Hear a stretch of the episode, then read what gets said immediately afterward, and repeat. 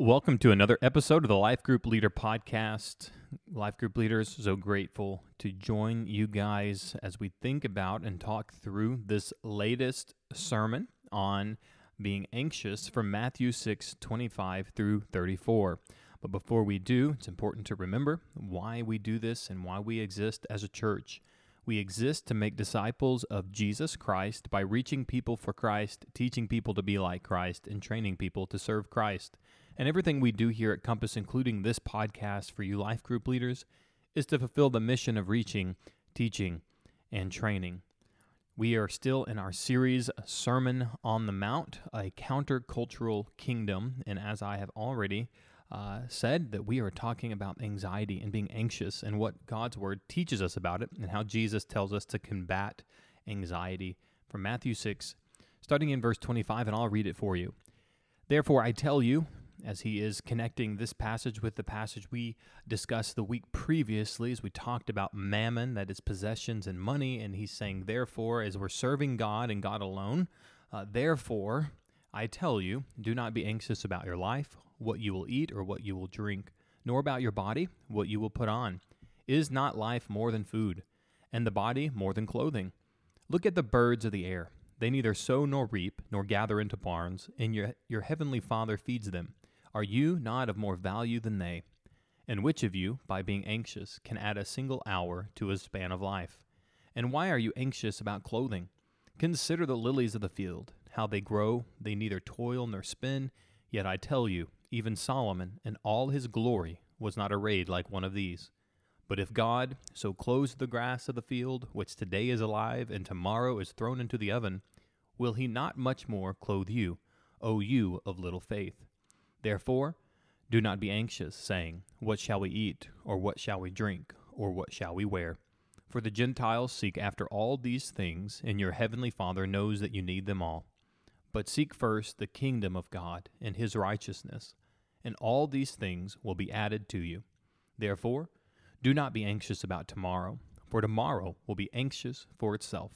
Sufficient for the day is its own trouble as I studied this uh, text and as I looked through uh, the meaning of the text and how we could apply it, uh, the focus came into view as we should look at how we in our day ought to apply this to our life. And it starts like this, and it was our preaching point that a proper evaluation of God's providential care is necessary for anyone who wants to cease living an anxiety driven lifestyle and reorient themselves to God's rule and righteousness. So we look at this text, Jesus is wanting us to understand and evaluate properly God's providential care as we look at creation and we look at some of the lower orders of creation like the flowers and the birds. We recognize that as we are more important than those in God's uh, estimation, as He's created us in His own very image, that we uh, should have a proper evaluation of His providential care in our lives. And that is necessary as we look to live this life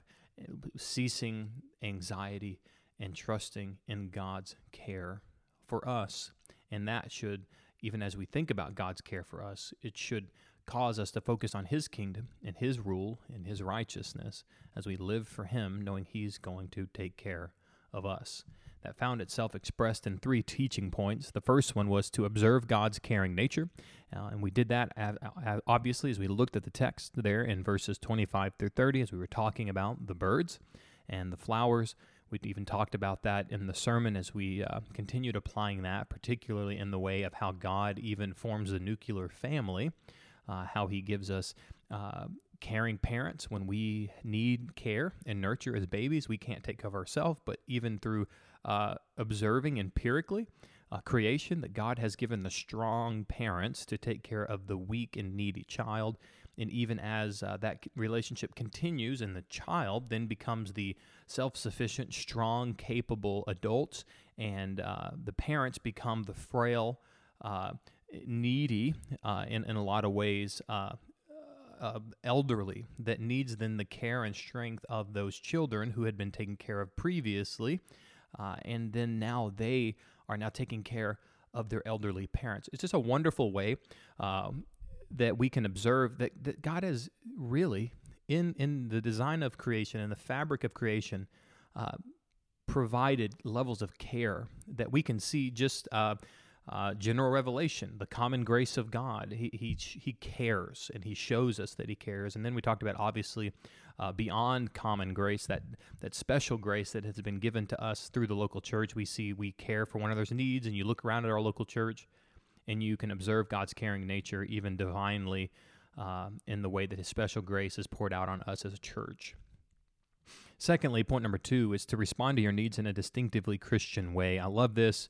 Even as Jesus says, the Gentiles seek after the things about what we'll eat, what we'll drink, what we'll wear. They're focusing on them, those things. Their minds are always uh, occupied by these things. But not so the children of God, who instead seek first the kingdom of God and his righteousness. And so our response to our anxiousness is going to be distinctively Christian. That means if I'm in a lineup, I'm going to be able to uh, see and I'm going to be able to notice a difference in the way that the Christian is going to respond to the anxiousness of life and the way that the Gentiles are going to respond to the anxiousness of life. And so that does mean that there's quite a bit different applications of this, which is when we got into the worldview realities of people who do not believe in God, who have an agnostic or atheistic worldview, the humanist, the naturalist, uh, even the uh, deists who, who believe that there is a God, but he's not really involved in our creation uh, we need to make sure that we uh, are taking wisdom not from them, but from from God. And we can get into that particularly. I want you to listen to the Equip podcast as we're going to go over a lot of questions that people had about this sermon,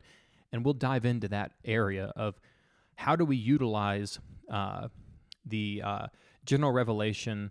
Uh, how do we utilize the common grace of God in creation? Uh, and often that people who are non Christians take that common grace and they apply it to life and help. Uh, and now uh, we will uh, then apply that in a Christian worldview. But uh, for the sake of time, we'll move to point number three. We need to bank on God's kingdom promises. At the end of the day, we have to recognize that as God has uh, created the whole universe and He has a design for it and ultimately a process that gives Him glory, then we recognize the best place that we can sit ourselves as Christians is right in the middle of God's will. And uh, and I even use as the example of saying, you know, even if you don't know everything that God wants, and there's going to be times in our life where we're going to be wondering, what does God want? Uh, what does God need in this situation me to do to be faithful to Him? And most of the time we're going to know, but there's going to be times, I get it, there's going to be times that we won't. And at the end of the day, even if I don't know what to do in this situation specifically, I know generally God wants me to seek first His kingdom. Uh, and we even fleshed that out a little bit in its application of, uh, of seeking out being faithful to our stewardship, focusing and pursuing holiness, putting off sin, and putting on righteousness um, evangelism, making sure the good news is central in our lives, and walking in discipleship with others. We're doing that at least as we're seeking first the kingdom uh, of heaven, that rule and reign of God here on earth, as we're waiting for its uh, consummation at the return of Christ. We're just going to bank on God's kingdom promise that if we do what He asks us to do, He's going to be faithful to His promise to care for our needs. And I think that's just a wonderful, particular way that the Christian can look at our needs in our life in a way that no one else in the world can. And that's because we can and we will and we ought to bank on God's kingdom promises. So, life group leaders, uh, what I'd like to do is even as we look at the application questions, as we uh, uh, look at you leading your life group this week, I want to help you, uh, which is why I believe this week, particularly, and, and I hope every week, but particularly this week, you're going to need to listen to the Equip podcast because they were a lot of questions that were uh, asked that I think are going to be helpful, and they're going to come up in one way or the other in your own life group, and you need to be equipped and ready to answer them in as much as you can. You can always refer people back to the podcast, back to the sermon, uh, and obviously, as you meet with them, you can point them to your pastors. Uh, but as we look at the questions in our life groups this week, you know, question number two says, How does simply stepping back and observing God's providential hand in creation build your confidence in God and ease anxiety about your needs?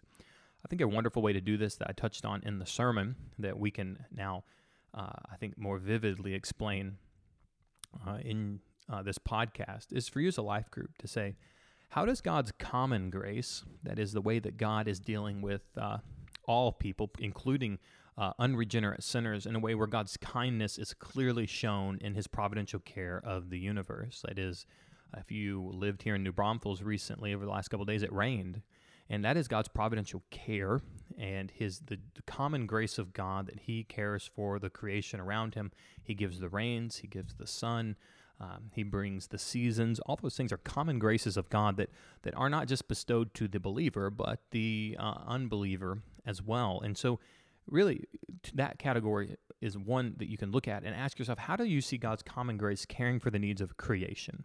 And then, secondly, that special grace. Like, how do you see God taking care of his people, his covenant people through Christ who have had the grace poured out on them uh, in Christ Jesus. We have turned from our sins, place our trust in Christ that he has absorbed the penalty of our sin on the cross, and we stand before the Father righteously clothed with Christ.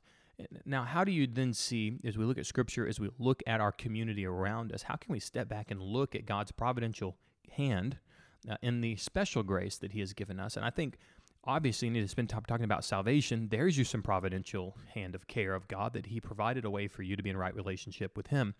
But I encourage you in your life group, spend time talking about the common grace of God and the special grace of God there in point number two. And I can I believe that that's going to help you guys stay in a, a really strong foundation of uh, biblical truth and to help you guys have constructive conversation. Uh, question number three, I think, is gonna is going to really hit a nerve in your life group in a really great way. And it's going to help your group begin thinking about things biblically and uh, through a Christian worldview. Question number three talks about in a society with thousands of solutions, quote unquote, uh, to your anxiety, why is responding to your anxiety in a distinctively Christian manner significant for you and those around you?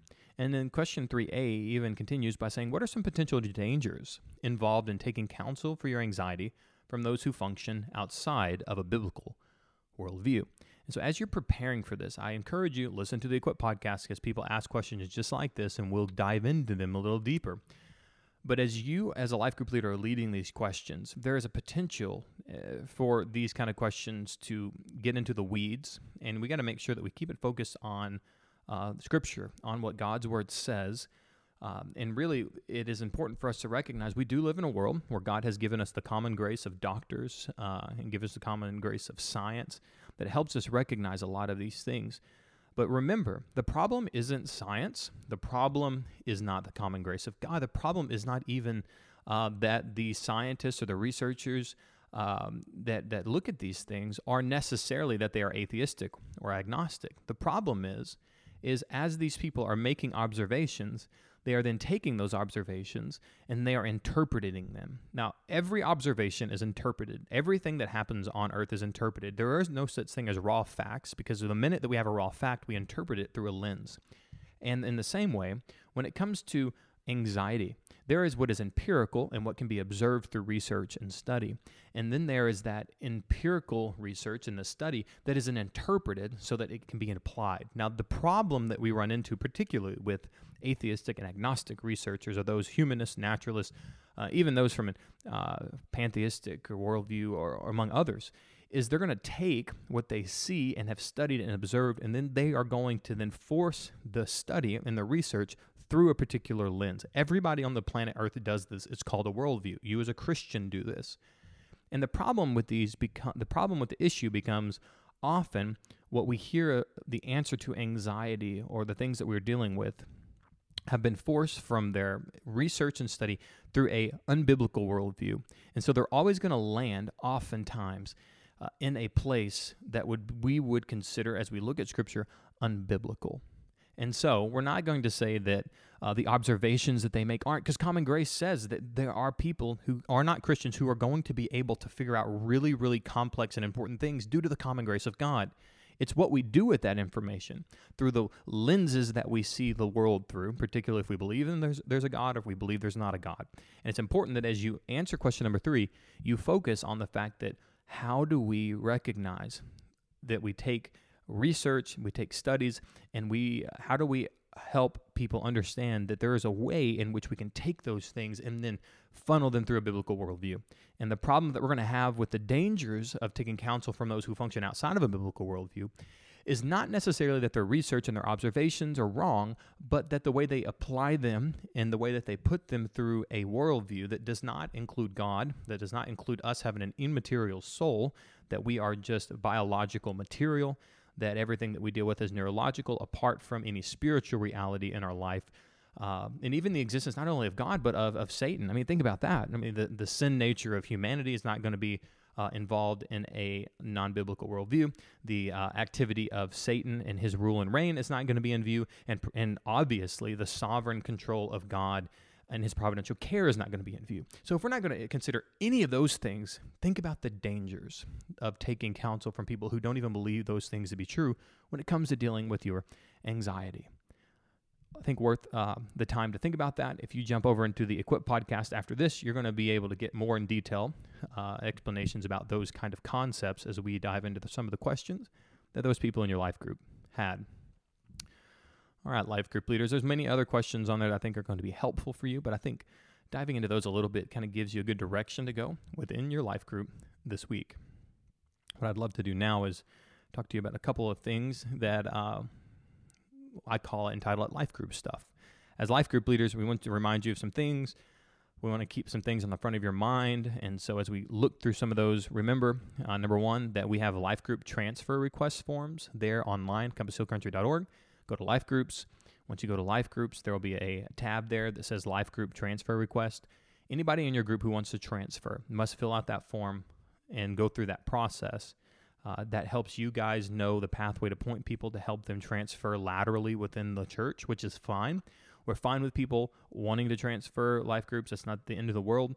Uh, we want them to find a good place within the local body to get plugged into here at Compass. And so we just want to create a pathway that makes it easier for you as life group and for those who want to transfer to give them a clear, concise way to be able to request a transfer from one life group to the other. Secondly, like I mentioned last week, if you do not have a life group apprentice leader, you're uh, hitting a deadline in the next couple of weeks of uh, of that time where you need to be uh, submitting an apprentice leader. And so, uh, if I don't hear from you within the next week, I'm going to reach out to you personally, and we're going to go through your life group and to find you some apprentice leaders uh, because they're going to be necessary for you uh, and our church to continue uh, discipling our groups well. And so, if you do not have an apprentice leader, uh, be praying that God would provide you one now. Um, be uh, approaching me soon, or I'll be approaching you as we talk about who could help out in your group as an apprentice leader. Thirdly, as we look at your life groups, I want to, if, if you aren't already doing this, which I know some of you are, I want to help you as you're organizing your life group uh, and making it most effective for community. Uh, we call them life group serve roles.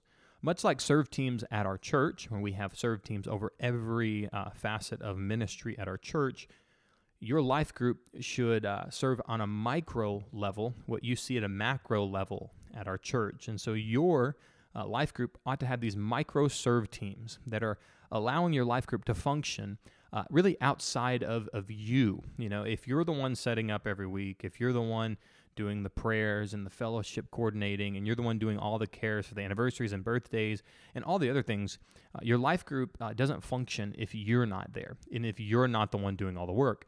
Which really, uh, as we're looking at scripture in Ephesians 4 that says uh, that your pastors uh, and teachers uh, are here to equip the saints for the work of ministry. And so, as we have equipped you as life group leaders to do the work of ministry uh, when it comes to serving in the capacity of life group leaders, we want to also help you by us equipping the people in your life group to care for one another well. And so, we, we want everyone, ideally, in your life group to serve in a micro level within your life group. Sure, they can serve in other places in the church at a macro level, but at a micro level, we want them serving within the framework of your life group. And so I have a couple of examples here. Obviously, all your groups need apprentices, so that's a wonderful micro level for someone to serve. And your apprentices, one of their jobs can be to oversee the micro serve teams in your group. So that's obviously a good role that all of our groups have to have and a good responsibility for them to take over in your group. As you're shepherding that group from a micro level, you have apprentices who are taking the serve teams in that group and they're helping them function uh, well. Secondly, obviously, you need your prayer team, your prayer coordinator uh, the people who are taking the prayer requests, disseminating them out, and then checking on people throughout the week. You th- thirdly, you have your fellowship coordinator who's creating events and opportunities for you guys to get together outside of your normal scheduled life group meeting, uh, which I think is going to be very important for the health of your life group that you have shared experiences outside of uh, our church calendar. Fourthly, a care coordinator, someone who knows birthdays, anniversaries, If anybody's at the hospital, has doctor's visit, anybody going through something, that there's a care coordinator who then can uh, meet those needs, celebrate what needs to be celebrated, make things privy to those who are in the life group of things going on in the lives of others, as well as creating meal trains, etc., those kind of things. And obviously, as a life group leader, most uh, some of you have these things done at your house, others are at the church. You recognize the need for setup and cleanup. Uh, you, you want to make sure there's people there who kind of own the fact that uh, we're all stewards of our life group. And uh, as you are even stewarding your home, it'd be great for you to have people who can help you set up and clean up, particularly if you're at the church or at the whim. Uh, this is going to be something really important because there's a lot of work that goes into setting up and cleaning up. So you're going to need somebody, a micro serve team, uh, who is going to help make sure that everything is back to where it was and set up to the needs specific to your group. And of course, this is not an exhaustive list. There are many other things that you should uh, be creating micro serve teams for.